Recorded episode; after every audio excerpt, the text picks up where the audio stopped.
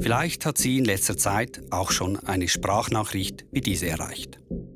Einfach gut merken, die Zertifikate. Eltern jetzt die wirklich ungültig. konsequent die Maske verbrennen im ist nie isoliert ich sage, der zweite dritte Weltkrieg ist ausgebrochen. Die wollen die Bevölkerung Ja, die dezimieren. korrupten, die korrupten Arschlöcher dort oben. Es sind Nachrichten, die Falschinformationen verbreiten. Über die Impfung, den Bundesrat oder die Hintergründe des Coronavirus. Nachrichten, die Hass säen und zu Gewalt aufrufen. Und Hunderttausende von Schweizerinnen und Schweizern, die teilen diese Nachrichten. Auf Blogs und Webseiten und in sozialen Medien. Zu Beginn der Pandemie haben sie sich vor allem auf Facebook und YouTube ausgetauscht. Inzwischen haben sie sich zurückgezogen auf Plattformen, wo ihre Inhalte nicht gelöscht werden und niemand mehr widerspricht. Auf WhatsApp und vor allem auf Telegram. Eine Mischung aus privatem Messenger-Dienst und sozialem Medium.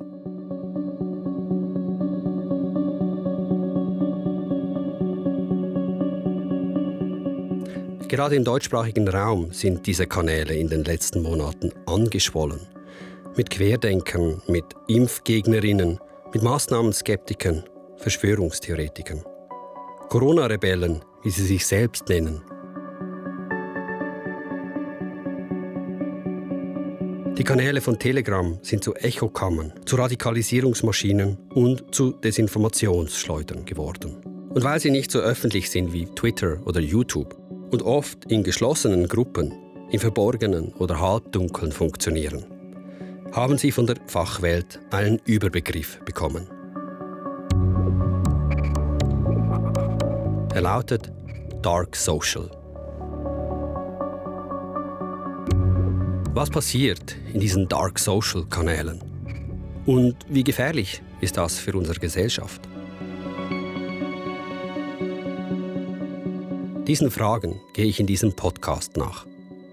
Sie werden mich zu Hackern im Baselbiet führen, zu Rechtsextremen und zu Verschwörungstheoretikerinnen. Vor allem aber führen sie in die dunkleren Ecken der sozialen Medien. Das ist Dark Social, eine Podcast-Serie von SRF Hotspot und SRF Data.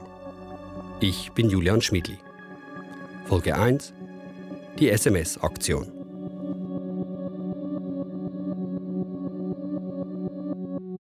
Es ist das Wochenende vom 5. 6. Juni 2021. Eine Woche vor der ersten Abstimmung um das Covid-Gesetz.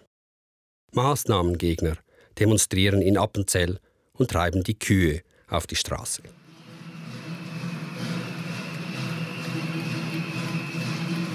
Und Hunderttausende von Schweizerinnen und Schweizern bekommen eine SMS.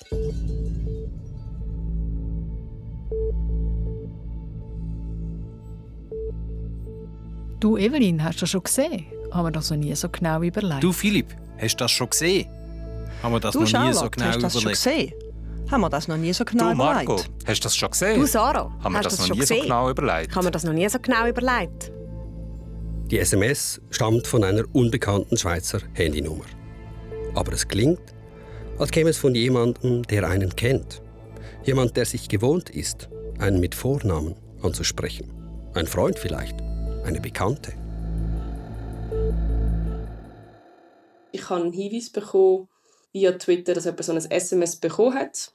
Habe aber gedacht, ja, es ist halt das übliche Phishing, also das, was man halt auch kennt über E-Mail, dass man halt eine E-Mail bekommt, wo man dazu verleitet wird, auf einen Link zu klicken, wo dann nachher infiziert ist, wo man nachher eine Schadsoftware dann auf sein Handy lädt oder auf sein E-Mail lädt. Da sagt die Journalistin, die als erste über diese Aktion berichtet hat. Ja, ich heiße Adrienne Fichter. Ich arbeite als Tech-Redakteurin beim Online-Magazin republik.ch und betreibe nebendran noch meinen eigenen Blog denip.ch.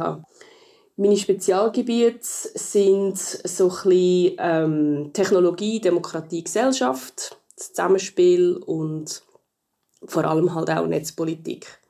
Adrian Fichter recherchiert viel im Netz zu Technologie und Demokratie und Hacks.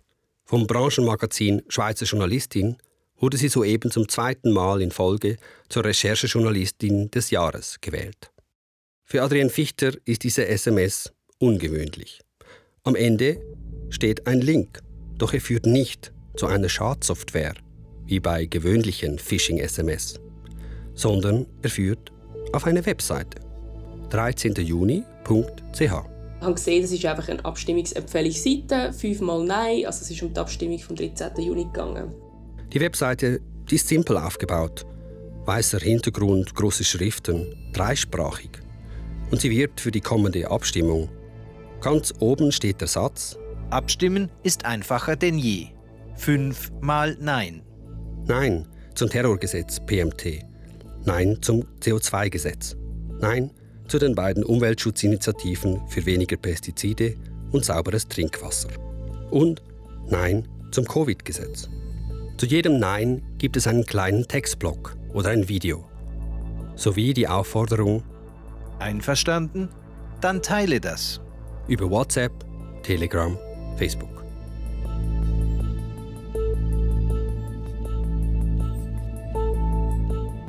Auf den ersten Blick ist es eine Webseite, wie sie viele Abstimmungskomitees oder Parteien aufschalten. Nur das Allermeiste, was da steht, ist schlicht und einfach falsch. Was hat der Bundesrat von diesem Gesetz? Fragt sich die Webseite zum Covid-Gesetz und antwortet gleich selbst. Der Bundesrat bekommt alle Macht über uns. Mit unseren Steuergeldern kauft er sich die Medien, die nur noch berichten, was der Bundesrat will. Er darf uns auf Schritt und Tritt überwachen. Zuerst entrechtet er ungeimpfte, später vielleicht Übergewichtige oder Raucher. Die Webseite 13.juni.ch wirbt nicht mit faktenbasierten Argumenten, sondern mit Falschinformation. Und das hängt vielleicht mit der anderen Auffälligkeit der Webseite zusammen. Es gibt kein Impressum. Kein Komitee zeigt sich dafür verantwortlich. Wer dahinter steckt, das ist unbekannt. Ich fasse zusammen. Unbekannte verschicken Schweizerinnen und Schweizern personalisierte SMS mit einem Link zu Falschinformationen. Eine Woche vor einer höchst umstrittenen Abstimmung. Jemand versucht hier gerade, Einfluss auf die Meinungsbildung von Schweizerinnen und Schweizern zu nehmen. Aber wer? Fichter und ihr Kollege Patrick Seemann recherchieren weiter. Wie viele Leute haben diese SMS überhaupt bekommen? Ja, mein erster Gedanke war einfach sehr seltsam. Und es war ja auch auf Mundart formuliert. Ähm, die Person, die mir das geschickt hat, hat keine Ahnung, wer der Absender ist. Er hat auch das komisch gefunden, dass er quasi per Du angesprochen worden ist. Und dann war eigentlich mein Gedanke relativ schnell, das ist vom Facebook-Datenleak. Adrian Fichter fragt bei den Empfängerinnen nach. Ich habe dann auch noch nachgefragt, bekommst du öfters so SMS? Dann haben alle gesagt, nein, zum ersten Mal. Ich war noch nie betroffen von irgendwelchen ähm, Phishing-SMS, von irgendwelchen betrügerischen Aktionen via SMS. Das ist für mich neu. Dann habe ich natürlich auch noch nachgeschaut, Absender von dieser Nummer. Also das war ja eine Mobilfunknummer, ganz normal, 076 irgendwas. Ähm, und es gibt ja verschiedene Webseiten, wo man das melden kann. Und es haben tatsächlich im Sekundentakt ist die Nummer gemeldet worden. Von jemandem aus Basel, von jemandem aus Genf, von jemandem aus Olten. Also man hat dann gesehen, es haben sich eigentlich alle beschwert. Und dann eigentlich klar, gewesen, okay, das ist jetzt ein Massenphänomen. Das sind nicht nur Vereinzelte, sondern alle bekommen so eine SMS. Nicht alle, sondern jene, die in Facebook-Datenleak waren. Ein Datensatz, der 2019 im Darknet auftauchte und Informationen über viele Schweizerinnen und Schweizer enthält. Meine, in der Schweiz sind das 1,6 Millionen Facebook-Nutzerinnen und Nutzer. Mit Vornamen, Nachnamen, E-Mail, Telefonnummern. Also wirklich das Intimste überhaupt. Also die Mobildatennummern. Also von dort her war eigentlich klar, dass das, äh, das ist eine Goldtruhe, das ist ein Golddatenschatz. Und genau dieser Golddatenschatz bildet die Grundlage der SMS-Aktion. Die Nutzung dieser Daten verstößt aber gegen das Schweizer Datenschutzgesetz.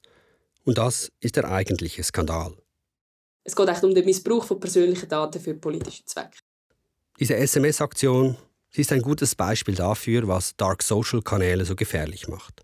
Mit wenig Programmieraufwand und dem richtigen Datensatz lassen sich Millionen von Menschen erreichen, ohne dass die Öffentlichkeit davon erfährt.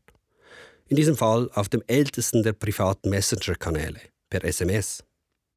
Und das alles erst noch vollkommen anonym.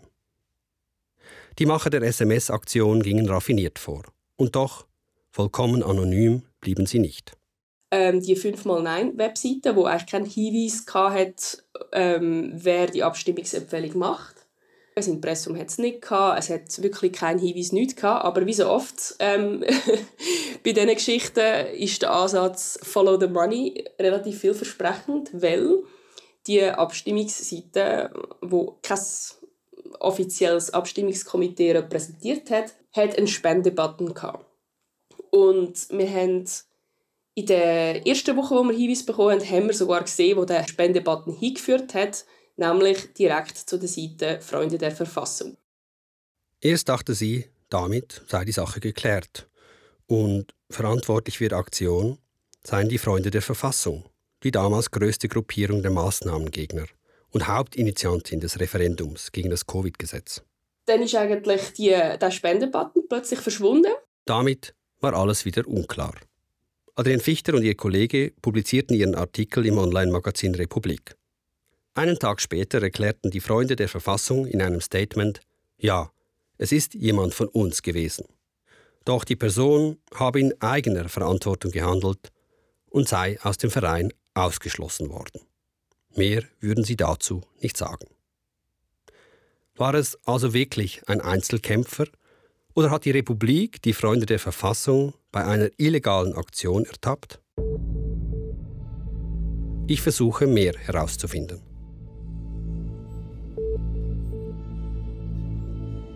Auf der Webseite 13.juni.ch finde ich einen Hinweis darauf, wer die Webseite erstellt hat. Die Firma wurde laut Handelsregister erst wenige Wochen vor der SMS-Aktion gegründet. Von drei jungen Baselbietern, alle um die 20. Und einer sticht besonders hervor, ich nenne ihn hier John. John ist 23 und studiert Elektrotechnik an der ETH in Zürich. Er ist der technisch versierteste der drei und er hat eine Vergangenheit voller Hacking-Aktionen. Als John 15 war, wurde er von der Schule verwiesen, weil er sich Zugriff zum Netzwerk seiner Schule verschafft und Prüfungen von Lehrern gestohlen hatte. Ein Jahr später hielt er einen Vortrag bei einer Tech-Konferenz und ließ sich als einer der vielversprechendsten Erfinder Europas ankündigen. Der Titel seines Vortrags lautete Wie man vorwärts kommt, indem man Regeln bricht und dabei Spaß hat. Darin spricht er auch über seinen Hack an der Schule. At that time, the bad things started to happen in school again. Because um, I found out that helping teachers was really fun and they found it fun too. But um, there are so many more things you can do with administrator passwords. And so I went to, went to visit the head of school, then the police, and um John klingt stolz. Nicht gerade so, als würde er etwas bereuen. Aber über Johns politische Gesinnung lässt sich nicht viel herausfinden. Dafür über die seiner Mutter. Auf Facebook postet sie Texte und Videos gegen die Corona-Maßnahmen, macht Werbung für ein Nein zum Covid-Gesetz. In einem Video, das sie kürzlich postete, spricht eine Krankenschwester davon, dass die Impfung Gift enthalte, an dem Menschen sterben würden. Johns Firma betreibt noch eine andere Webseite. Hallo Nordwestschweiz.ca heißt sie und gehört zu einer regionalen Untergruppe der Freunde der Verfassung. Auch dort werden regelmäßig Falschinformationen verbreitet, etwa dass die Boosterimpfung schuld sei an der Übersterblichkeit, nicht Corona. Und auch auf dieser Webseite fehlt ein Impressum.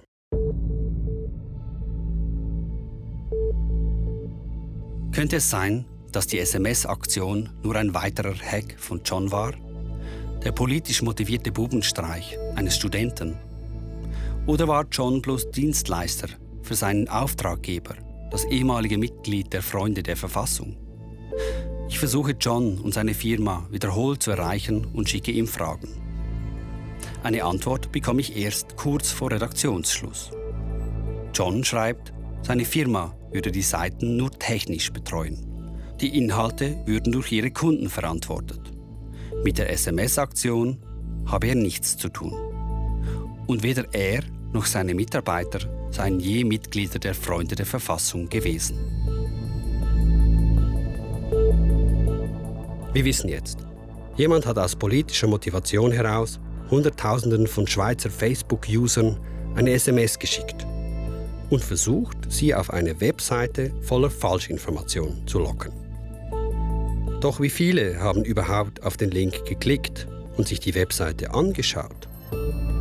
Und wer lässt sich von so etwas in seinem Abstimmungsverhalten beeinflussen? Es gibt jemanden, der mit solchen Aktionen viel Erfahrung hat. Quasi ein Phishing-Profi. Mein Name ist Marc Ruf. Ich bin Gründungsmitglied und Mitglied der Geschäftsleitung der Firma Skip AG in Zürich. Wir sind ein Beratungsunternehmen, das spezialisiert ist im Cybersecurity-Bereich. Und bereits als Teenager hat sich Marc Ruf fürs Programmieren und Hacken interessiert. Verschlüsselung und, und Viren sind so ein bisschen mein Hobby als Jugendlicher. Äh, damals, wo Viren noch primär über Disketten äh, übertragen worden sind. Und äh, ich konnte dann irgendwann mein Hobby zum Beruf machen, äh, schon relativ früh. Also bevor es den Beruf eigentlich in der Schweiz dann äh, offiziell quasi gegeben hat. Und äh, ja, bin jetzt seit 20, 25 Jahren eigentlich in diesem Business. Heute leitet er die Forschungsabteilung der Firma Skip AG in Zürich und hackt vor allem komplizierte Dinge, Autosysteme oder medizinische Geräte, immer im Auftrag von Kunden, die deren Sicherheit verbessern wollen. Und er bekommt auch immer wieder den Auftrag, Menschen zu fischen, sie also mit einer E-Mail oder einem SMS auf eine Webseite zu locken, um dort an ihre Passwörter zu kommen. Und Mark Ruf weiß, Phishing per SMS das fühlt sich intimer an als etwa eine E-Mail. Irgendwie hat man das Gefühl, es ist etwas Privates, irgendwie ist es was, wo eher in Echtzeit passiert. Äh, eben im Gegensatz zu einer E-Mail. Da, da, mittlerweile sind wir alle ein übersättigt mit E-Mails. Äh, und ich denke, beim, beim SMS ist es nach wie vor ein etwas anderes. Da, da hat man mindestens das Gefühl, mir ist immer direkt angesprochen. Ich denke, das hat psychologisch schon einen Einfluss auf die Dynamik äh, bei so einem äh, Szenario. Und es ist ja so, ein, ein gutes Phishing-Szenario kann, kann sehr, sehr viel ausmachen. Und wie groß ist denn die Hitrate bei so einem Szenario? Also die Chance, dass jemand auf den Link klickt? Weil normalerweise in einem üblichen Phishing-Szenario ist die Hitrate etwa zwischen 40 und 60 Prozent. »40 bis 60 Prozent. Wenn wir das per Milchbüchli-Rechnung auf die SMS-Aktion übertragen, dann sieht es ungefähr so aus. Nehmen wir an, dass eine Million Schweizerinnen und Schweizer aus dem Facebook-Datenleak die SMS bekommen haben. Bei einer Hitrate von 50 Prozent würde das bedeuten, dass rund 500.000 Menschen die Webseite besucht hätten. 500.000 Klicks auf Desinformation. So viele Klicks erreichen heutzutage nur die allerwichtigsten Newsartikel. Und auch Mark Ruf findet, dass solche Aktionen eine enorme Wirkung entfalten können. Eben Desinformationen hat man ja schon immer können verbreiten. Der grosse Unterschied ist natürlich in der heutigen Zeit eben, dass es äh, extrem skaliert. Oder ich kann den Datensatz, die Facebook-Datensätze kann man mittlerweile gratis in den entsprechenden Märkten eigentlich abziehen.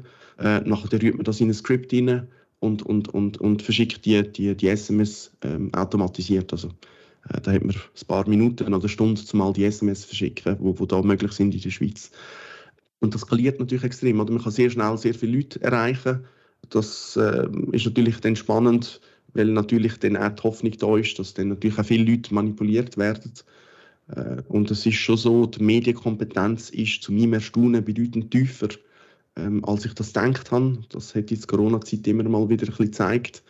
Ich bin auch schon lange ein Interessent an verschiedenen Verschwörungstheorien, äh, aber mehr, weil mich äh, die Subkulturen äh, amüsieren. Äh, die Sachen nehme ich nicht wirklich ernst, das ist mehr äh, Unterhaltung.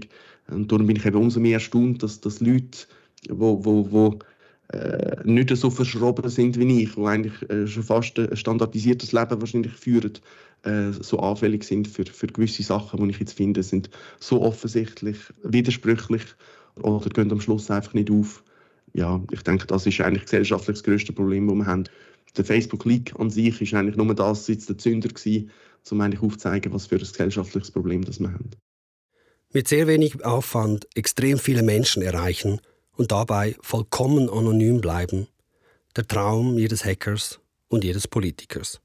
Und was wäre, wenn der Fall noch größer wäre? Wenn es sich zum Beispiel um den versteckten Einmischungsversuch eines anderen Staates handeln würde, von Russland oder von China zum Beispiel. Wäre da der politische Aufschrei nicht riesig? Für Adrian Fichter, die diese Aktion an die Öffentlichkeit brachte, ist die Antwort klar. Es ist eigentlich gleich gravierend. Manipulativ ist manipulativ und dann ist der Absender eigentlich egal. Das Problem ist, in der Schweiz gibt es kaum Regeln, wenn es um die politische Werbung im Netz geht. Es gibt relativ wenig äh, Regeln bezüglich politischer Werbung in der Schweiz. Online gibt es gar nichts. Offline gibt es natürlich eben bei den Plakatbuchungen, muss man gewisse Angaben hinterlassen, aber kann auch dort sehr anonym auftreten.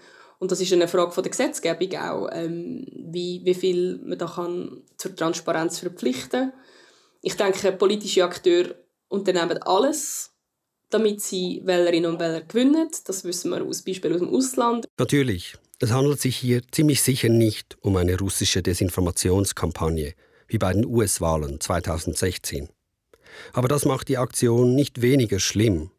Denn es geht schlicht und einfach darum, dass solche Desinformationskampagnen möglich sind, dass sie stattfinden, ohne dass die Öffentlichkeit davon erfährt, über Kanäle wie SMS, WhatsApp, Telegram und ohne dass die Verantwortlichen bekannt werden und zur Rechenschaft gezogen werden können. Wer auf Dark Social Kanälen agiert, der kann im Dunkeln bleiben. Adrian Fichter ich glaube, es, es ist tatsächlich ein Problem in der Messengerisierung, so nenne ich das, von der politischen Kommunikation. Also eben, dass man nachher eine sehr personalisierte Abstimmungsempfehlungen und Argumente ähm, einer Person zuschickt und das nicht an die Öffentlichkeit kommt, dass das nicht öffentlich überprüfbar ist da braucht es eigentlich Regeln. Schlussendlich ist eine Demokratie darauf angewiesen, dass wir alle Informationen, die relevant sind von Parteien und von Abstimmungskomitees, dass man die kann überprüfen kann, dass man die kann Fakten checken kann. Aber wenn man die Argumente nie erfährt, wenn das Medienschaffende nicht erfahren, wenn das Politikwissenschaft nicht erfährt, dass die Öffentlichkeit nicht erfährt, dann haben wir ja eigentlich überhaupt keine Kenntnis über die Informationen und können auch keinen Faktencheck machen. Und das ist ähm, ja, demokratiepolitisch sehr, sehr problematisch. Die SMS-Aktion war ein einzelnes Ereignis, das kaum Schaden angerichtet hat. Ein kleiner, eher harmloser Angriff auf die demokratische Gesellschaft. Aber dabei wird es nicht bleiben. Wenn es so einfach ist, Millionen von Menschen zu erreichen, mit haarsträubenden Falschinformationen, während eines demokratischen Prozesses, vollkommen anonym, und niemand tut etwas dagegen, dann wird es neue Versuche geben. Wenn wir Glück haben, erfahren wir davon.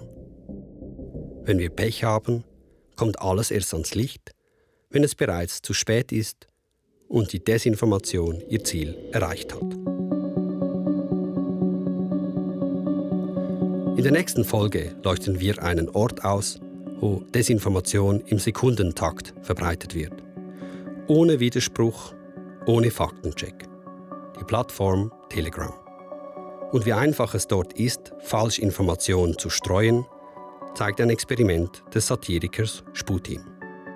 Ich habe wirklich nicht gedacht, dass sich das plötzlich einfach so krass verbreitet. Es ist wirklich.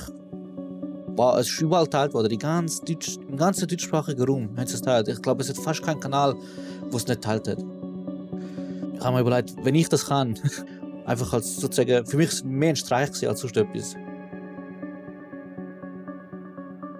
Das war Folge 1 von Dark Social, einer Podcast-Serie von SRF Hotspot und SRF Data. Produktion Marco Morell. Mein Name ist Julian Schmidli.